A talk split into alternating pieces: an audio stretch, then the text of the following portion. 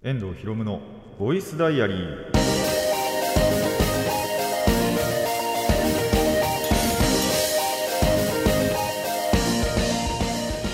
ラジオの前の皆さん、明けましておめでとうございます。遠藤博夢のボイスダイアリー、パーソナリティの遠藤博夢です。タイトルを直訳すると、声の日記。僕の身の回りで起きたことを話したり、時に何かしらの紹介をする雑談系の番組です。2024年最初の、放送になります。あまりね、おめでたい雰囲気でも言えないわけですよ。ただ今ね、大変なんでね、いろんなところが。なのであんまりね、そんなにてか だからこそですけど、そうですよね、多分どの方も聞いてる方もあんまりおめでたい気分では聞けないんじゃないかなと思うんですが、通常通りねやっていきますので、仮に被災地の方でね聞いてる方がいましたら、あ、こいつは変わらずやってんなっていうことだけね、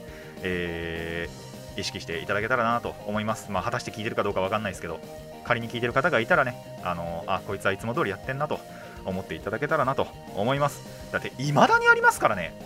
で、タイミングもすごかったじゃないですか。もう1日で来てるじゃないですか。そんなことあると思って、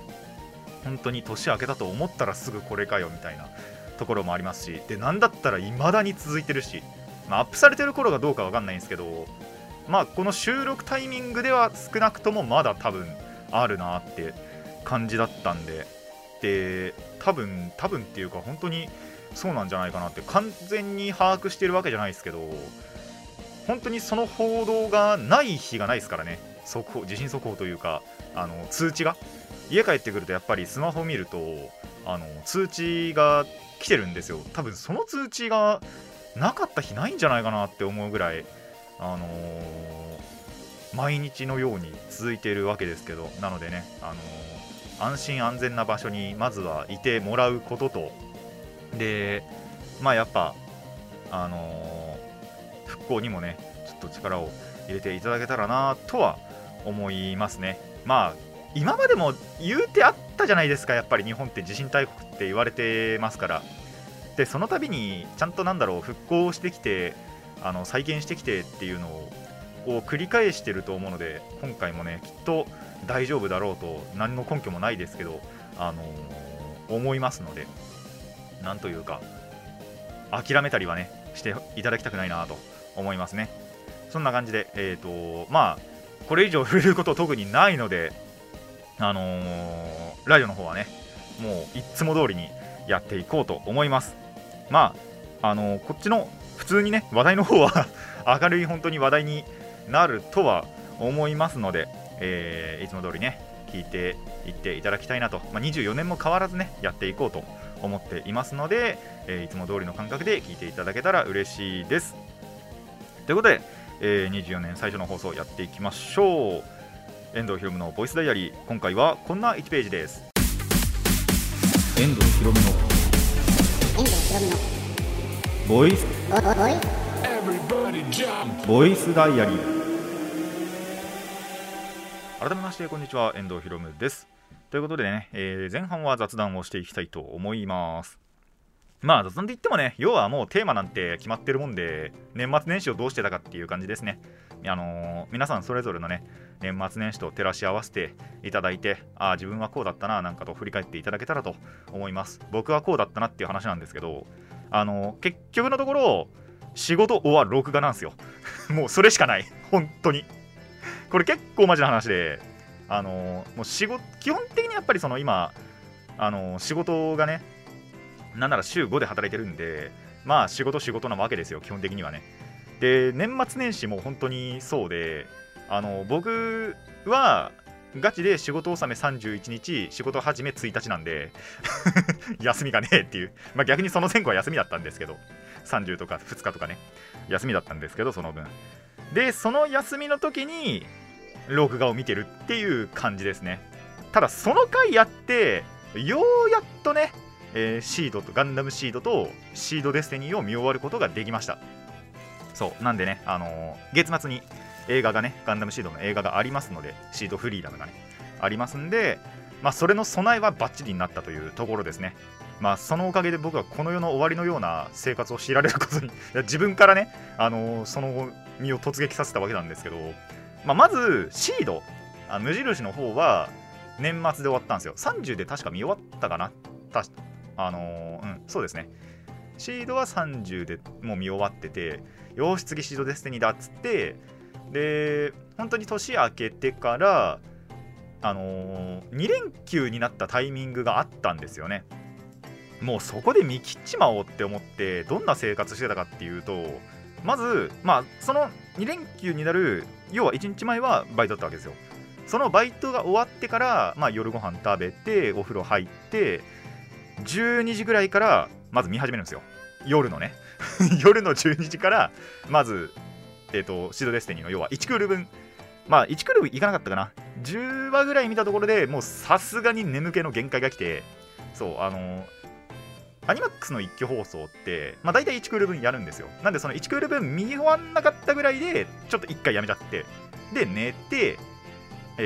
お昼ご飯を食べ、そう朝は食べずにね、もう朝ご飯いらねえわって前日に言っといて、お昼ごろ12時とかに起きてお昼ご飯を食べ終わったらまた見るっていう。でそうするとやっぱ夕方6時とか7時ぐらいになるんですよっていうのを2日続けましたでそう見終わるじゃないですか、夕方に。まずそれが1日目の夕方で、これで2クール分見終わってるんですよ。でその日の夜12時からまたその3クール目を見始め、で朝ごはん飛ばし昼飯を食いで4クール目を見始めて、その日の夕方で終わるっていう、死ぬかと思いましたね体内時計ぐっちゃぐちゃになってね、とんでもないことになってたんですけど、そんなね、苦行を自分に課したおかげでシードデスティニーまでね見終わることができましたので、もう本当にあとはね映画を見るだけだなっていうところなんですけど、仮に余裕があったら外伝も見た方がいいのかなってところですね。そうアニメシリーズだけじゃなくて、このシードって漫画とかあと小説もあったかな、確かだったと思うんですけどのあたりでその外伝があって、そのシードとデスティニーの間とかだったりとか、多分デスティニーのまた別のなんて言えばいいのかな、シード中もあるしシードデスティニー中もあるのかな、その一方こっちではこんなことも起こってましたよみたいな外伝が確かあったと思うんですよ。なのでそれも余裕があったら終えたらいいなぐらい、やっぱそういったところもね全部含めて映画につながってたりされると、あこのシーンわかんねえわってなったりするかもしれないんで、それに関してはマジでわかんないですけどね、まず終えるかどうかがわかんないし、で終えたところでその実際それがね映画に反映されてるかもわかんないので、その辺は本当にその場その場の勢いかなっていう感じはあるんですけど、とにかくねアニメシリーズだけは見終えることができましたので、もうあとは本当にね映画を待つだけだなって感じですね。映画まで結構まだあと 2,3 週間ぐらいあるんですけど、それまで楽しみにしたいと思います。そんなこともあってですね、カードゲームを全くやってないわけですね。割ともう去年のね終わり頃なんかはもうカードゲームの話しかしなかったんですけど友達と遊んではねその時はどうだったみたいな話しかしてなかったんですけど、だから12月の中旬ぐらい、多分下旬行くか行かないかぐらいに友達誘ってやったのは覚えてるんですよ。それが最後じゃないかな、多分最後の収録、去年最後の収録、要は1個前の収録ですけどの後とかにやんなかったはずなんで、確かそれの手前ですかねに最後、そこが多分デュエル締め、カードゲーム締めになってて、で実はそうこの収録の日までにも年明けてからまだ1回もやってないんですよ。友達誘ってなくて、なんなら録画見てたんで本当に録画見てたんでそうやってないので、一応声はかけているので、このね収録日にはやろうかなとは思ってるんですけど、友達の返答次第で、やるのかなっていう感じですね。なんで、それはそれで楽しみたいと思います。マジでねそんな感じの年末年始でしたね。本当にそれ以外特に言うことないんじゃないかなっていうあとまあ年末はそうですね、いつも通りというか、仕事がちょっと早く終わったんで、さすがに年末の営業ということで終わったんで、まあ、そのままいつも通りお父さんの実家の方にね、帰省つうか直行しましてそっちに直行して、でそこで過ごして、まあ帰りなんかもなんだろう、ほぼほぼ変わらず初詣をしてから家に帰り、もう即寝ましたね。次の日もバイトだから次の日ってかもうその日ですけど、そう1日もバイトだったんで、もう真っ先にシャワーを浴びて、で即寝て、次の日に備え、そしてその日に働きで、その次の日はやっと休みというか、やっとってほどでもないですけどね、2連勤しかしないんでっていう感じの、本当にそんな年末年始でしたね。仕事終わ録画な、なかなか珍しい。いやでもこれからそうなってくんかな。まあ録画の部分がやっぱりその今はね、シードフリーダムに備えてシードデスティニーを見なきゃいけないっていうのがあったんで、仕事か録画のあれでしたけども、まあ来年というか、まあ今年って言えばいいのかな、の年末年始ってなると、もう300日後ですけど360日後ですけど、そうなっていくと、まあ別のね、仕事はまた別の何か、録画じゃない何かになったりするのかなとは思いつつ、そんな感じの年末年始になるのことを予測し、この話はね締めたいかなと思います。皆さんのね年末年始はどうだったか、僕もこうでしたみたいなのがありましたら、メールなどなど送っていただけたらと思います。って感じでね、前半は、雑談だったわけなんですけども、後半はそんな僕が一気見したシードデスティニーのお話をしたいと思います。以上、雑談前半でした。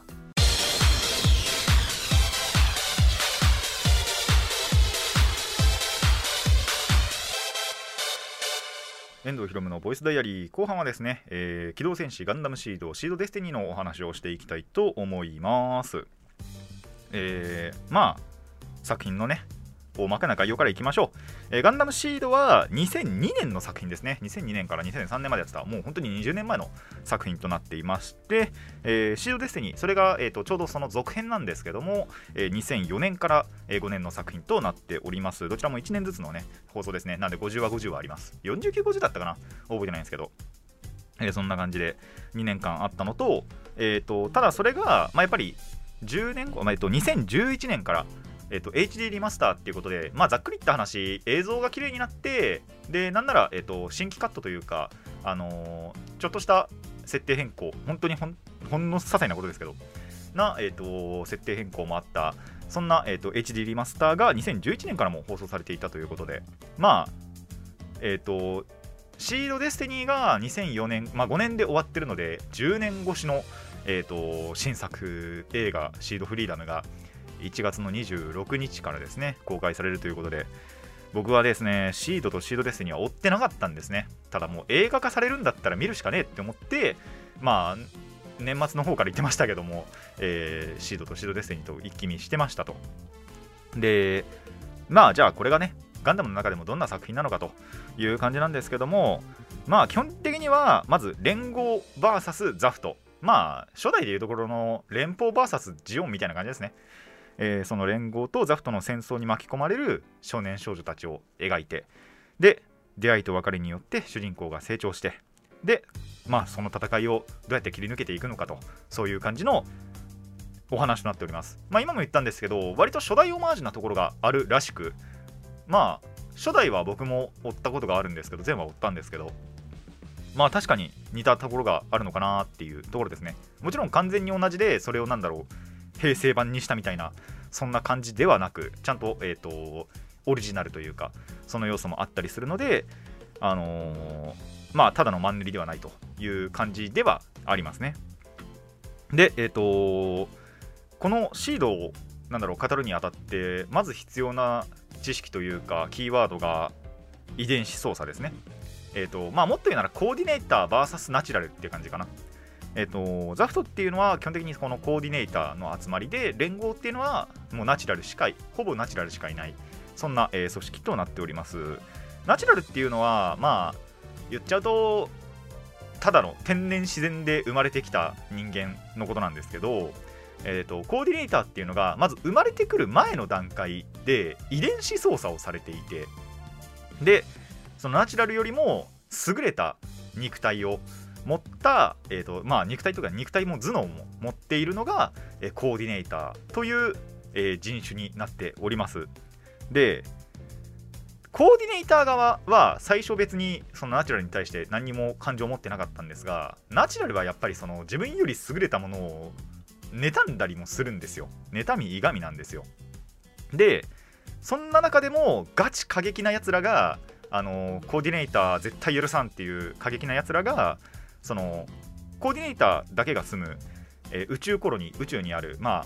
コロニーですねのプラントっていうのがあるんですけど、それに対して核ミサイルで爆撃するわけですよ。っていうところから戦争が始まります。あ、撃ったな、じゃあ俺らもやるでっていう、抵抗するでっていうので、このコーディネーター側にはザフトという軍隊ができて、でそれに対抗して連合、地球側というかナチュラル側も連合という組織を作って、でお互いバチバチし合うっていう、ストーリーになっていきます。なんで本当にもういがみ合い殺し合いで、もっと言うなら一応直接は言われてないんですけど言っちゃうと人種差別なところがあるので、そういった感じですね。なんで遺伝子操作、いがみ合いと殺し合い、そしてですね、見るとわかるんですけど、割と他のガンダム作品に比べて死に描写がなんか無駄にリアル。僕も全部追ってるわけじゃないんですけど、割と初代のうちってやっぱりその死ぬ時もファンタジー的な死に方だなっていうのはなんとなくわかるんですけど、なんかねシードは本当に全部追ったからわかるんですけど、全部じゃねえか、外伝作品は追ってないんですけど、このアニメシリーズ追っていく中でなんか死に方リアルだなって思うところが多々あるので、そういった部分が、ちょっと抵抗がある方にはおすすめできないですね。本当にそういった部分あるんで、そういったのが許せるよという方はね、ぜひ見ていただきたいなと思います。映画もありますしね。今から100話追うのかって話なんですけど僕を終えたんで年末年始でやってみてくださいという感じですね。ただ本当にその抵抗がなければストーリーは結構テンポいくて、どんどん話は進んでいくし、で人間関係の変化みたいなところも楽しめますし、あとラウル・クルーゼっていうキャラクターがガンダムシードで出てくるんですけど、そのキャラクター、主にそのキャラクターですねの発言に多いのが、この現実世界、僕らの住む現実世界でさえ通用する的を射た発言っていうのを結構してくるんですよ。なので、そういった部分を楽しみたい方には割とおすすめできるのかな。楽しみたいというか、そういった部分が結構おすすめどころでもちゃんとあるので、抵抗のない方というか、そういった部分に、抵抗ない方はね、ぜひ見てほしいなと思います。そんな感じで、デスティニーも基本的にあんまり変わりません。一応シードの本当に最終話というかで、和平が結ばれてっていうところからシードデスティニーは始まるんですけど、それを結局その連合側だったりとか、あとザフト側にも過激派って結構いるんですよ。っていうところがやっぱりいがみ合っちゃって、結局軍同士を動かし合う話になっちゃったりして、あとそこにオーブっていうまた違う勢力がいるんですね。これオーブっていうのは基本的には、介入しません。オーブの理念として他国を侵略せず、自分からは侵略しないし、で他国からの侵略も受け付けない。それには必死で抵抗する。で他国同士の争いに介入しない。連合とザフとかバチバチやり合ってるけど、別に俺らは傍観してるでっていう、2人で勝手にやってくれっていう、そういう感じの国もあって、ただそこも巻き込むことになっちゃってみたいなところがあったりするので、そういった、本当に戦争ゆえのドロドロというか、それはねガンダム作品、大体の作品、全部とは言わないんですけど、ほぼほぼの作品においては変わんねえ、理念じゃないけど、変わんない部分なのかなと。なんでガンダム作品やっぱりいろいろ追ってて、シード見てないよって方ってあんまりいないかもしれないんですけど、でもいましたらシードもね、もちろんおすすめな、そういったイニシエの初代オマージュっていう部分もあって、イニシエのねガンダムを知れる、そんな、作品だったりするので、ぜひぜひ見ていただきたいなと。映画もありますしね、見ていただきたいなと思います。ここでね、もう一個豆知識というかみたいなのを披露すると、この作品に、まあ、タイトルにもガンダムってあるんですけど、実はこの作品で出てくるガンダムたちってガンダムじゃないんですよ。何言ってるか分かんないと思うんですけど、まあ、初代ガンダムってちゃんとその機体そのものにガンダムって名前があったんですけど、でその後の作品でも〇〇ガンダム、ゼータガンダムとかガンダムダブルゼータとか必ずガンダムってついたんですけど、この作品に登場するそういったガンダムタイプ、まあ、人型でなんだろう色とかがね、そういう白系統とかね、でビームサーベル持ったりビームライフル持ったりっていうのがガンダムっていう名称じゃないんですね。まあ例えばストライクだったら本当にストライクで、イージスとかっての出るんですけど、イージスだったりバスター、ブリッツ、デュエルっていう感じで丸々ガンダムってつかないんですよ。っていうのも、OS オペレーティングシステムの名前の頭文字がその GUNDAM になるから、主人公のキラヤマトが、その頭文字だけを読んでガンダムって言ってるだけで、機体の名前そのものがガンダムじゃないっていうのは豆知識の一つですね。なんでこちら厳密にはガンダムじゃないです。そうで、それが何の略かっていうと、ジェネラルユニテラルニューロリンクディスパーシブオートノミックマニューバーシンセシスシステムでガンダムらしいです。でこれもなんかその機体によってこの OS タイプが違うらしく、本当にその最初に出てきた5機とかのなんだっけな、 X ナンバーかって呼ばれるのは第1世代というかがこれだったりして、ザフトのガンダム、ザフト製、完全ザフト製のガンダムだとジェネレーションアンサブデュードニュークリアドライブアサルトモジュールコンプレックスらしいです。全く分かりませんそう全く分かんないんですけど、その OS システムのオペレーティングシステムの名前の頭文字を取ってるだけっていうのは、覚えておくと知識全く知らない人にマウントを取れます。ただそれだけですそう、こいつらガンダムじゃないんだぜって言えるだけです。なんで機体の名前はストライクだったりフリーダムだったりっていうのが正しい名称だったりします。ぜひ覚えておいてください。ちなみにキャラクターだとですね、かがりが好きでしたね、僕は。そう、まあでも人気投票でもなんか上位取ってるらしいんで、まあそういう活躍してたよなとは思いますね。結構やっぱ別のキャラ好きな人とかもちらほら見かけますけど、友達はどうだったかな、ちょっと覚えて、ああでもあれだな、別のやっぱキャラ好きなやついたなっていう感じでもあったりするので、そういったキャラ分の部分もね結構楽しめるなって思いましたね。いいキャラもいっぱいいますし、悪いキャラもいっぱいいますしで、まあその辺はどんなアニメでも共通かもしれないんですけど、そういった部分でもね、評価を受けている作品だったりすると思いますので、で映画もありますし、まあ一気見がどこでできるかっていうのになってくるとちょっと分かんないんですけども、まあいろんなね媒体があると思いますので、ぜひシードフリーダムを見たいと思っている方の中でいないとは思いますが、シードデスティニーを見てないという方はね絶対に見てください。てか見ないと分かんないと思います。多分今公開されてる情報だと、そのシードフリーダムが本当にそのデスティニー、シードデスティニーの、さらにその後を描くっていうところだけは公開されてたはずなので、具体的なストーリーはもちろん分かんないですけど、そんな感じの話なので、まず見た方がいい外伝は分かんないですけど、さっきも言った通り、ただアニメシリーズはもちろん絶対見た方がいいということではあるので、検討されている方はね、まずは見てから、アニメシリーズを追ってからシードフリーダムを見に行ってみてください。僕はもう追ったんで万全を期してね、で友達にも一応この日に見に行こうっていうのはすでに言ってもありますし、なのであとはね時間は劇場によって違ったりで近くにならないと分かんないじゃないですか。なのでね、その辺の予定はまた直近で立て楽しみたいなと、月末の映画も楽しみたいなと思います。皆さんもぜひ、まあすでにね見に行く予定のある方は楽しみに待っていましょう。以上、ガンダムシードデスティニーのお話でした。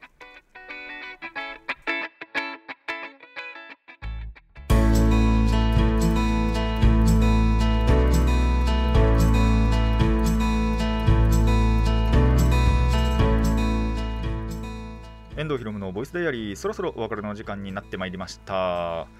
この番組ではお便りを募集しています。ラジカスネットのメール送信フォーム、X そしてマシュマロまでお願いします。質問や感想、トークのリクエストなど何でも OK です。たくさんのお便りお待ちしています。ということでね、24年一発目の放送でしたけども、まあこんな感じでね、今年も変わらずやっていこうと思いますのでね、ぜひぜひよろしくお願いしますと。で、まあそうですね、4月とかになったらまた改めて、この番組の紹介でもしようかな。ご新規さんがいる、どれだけいるかは分かんないんですけども、まあ年始よりはね、1月よりは4月の方がそういうのはしやすいのかなって思ってるので、まあそれは予定として組み込んでおくとして、1月はね、本当にまずはシートフリーダムが楽しみだし、まあ他にもね、23年末にも言ったんですけど、去年末には言ったんですけど、24年はねもうすでに楽しみなことが2つ確約されてて、まあシートフリーダムはまた別だったんで3つ目だったんですけど、そうまた別のね2つもあったりするので、それも楽しみにしつつ、まあまだ逆にね公開されてない、楽しみがあったりすると、それもまた、紹介したりなんだりしようかなと思っているので、そんな感じの、もうラジオそのものはマジで今までと変わらないスタイルでやっていこうと思いますので、何卒お願いしますと。どうしようかな、なんかちょっとだけ時間余ったんで、最近なんだろう、知ってすごいなと思ったことを、じゃあ1個だけ最後に話して終わりにしようかなと思うんですけど、ついにね、新作2月から始まるプリキュアの、新しいプリキュアのね、情報が公開されまして、犬が変身するらしいですね、次は。何でもありになってきた。そう、広がるスカイプリキュアがね20周年経って、なんかステージが変わった感じがしましたね、やっぱり。そこで広がるスカイではまず公式というか、レギュラーでの、男子プリキュアであるキュアウィングが出たり、あとまあ成人年齢が下がったからっていうのもありますけど、成人の初の成人プリキュアが、キュアバタフライが出たりっていう感じで、変化球をやっぱりもたらしてきたわけなんですけど、もう変化球どころじゃない話が出てきましたね。犬が変身するって言ってますからね。これがねどうなっていくのか、まあ一応だからその基本形態は犬なんですよ、もうがプリキュアになると、人間体になって、要はでそのプリキュアとして戦う、犬が犬の姿のままプリキュアになるんじゃなく、プリキュアの時はちゃんと人間の姿というか人型になってのプリキュア化になる予定らしいです。一応そう情報サイトではもうすでにそうな、情報サイトっていうか公式のサイトではすでにそういう画像とかが表示されてるので、あ、なるほどそういうことなのかとはなってるんですけど、犬とかあと猫も変身するのかな、確か、あ、違ったかな、そっちはちょっとごめんなさい、記憶が曖昧なんですけども、そんな感じでなんか20周年超えたところから急に変化球投げつけてきたなっていうところがあるので、まあそれに関してはなんかまたゆっくりお話できるときにねしようかなと思いますが、まあ内容良ければ何でもいいかなっていう感じですね。まあそれプラス2月はねスーパー戦隊の方も変わりますので、それなんかも楽しみにしたいなと思いつつ、それも名前とビジュアルはもう公開されてて、爆上げ戦隊なんだっけ、ブンブンジャーか、そう爆上げ戦隊ブンブンジャーっていうのも、まあどういう感じのストーリーになるかわかんないですけど、名前がまたすごいなと思いましたね。若干どんぶらみを感じるっていうことで妹と言いましたけども、そう話しましたけども、そんな感じのね、その辺もやっぱり楽しみな1年になっていくかなのかなっていう感じではあるので、その辺もやっぱりね、見始めとか見終わった後ぐらいは、評価していこうかなと思っていますので、そちらもお楽しみにっていう感じでね、ちょうど時間も良くなったので、締めていきたいと思います。今回はここまでといたしましょう。遠藤ひろむのボイスであり、ここまでのお相手は遠藤ひろむでした。次のページもお楽しみに。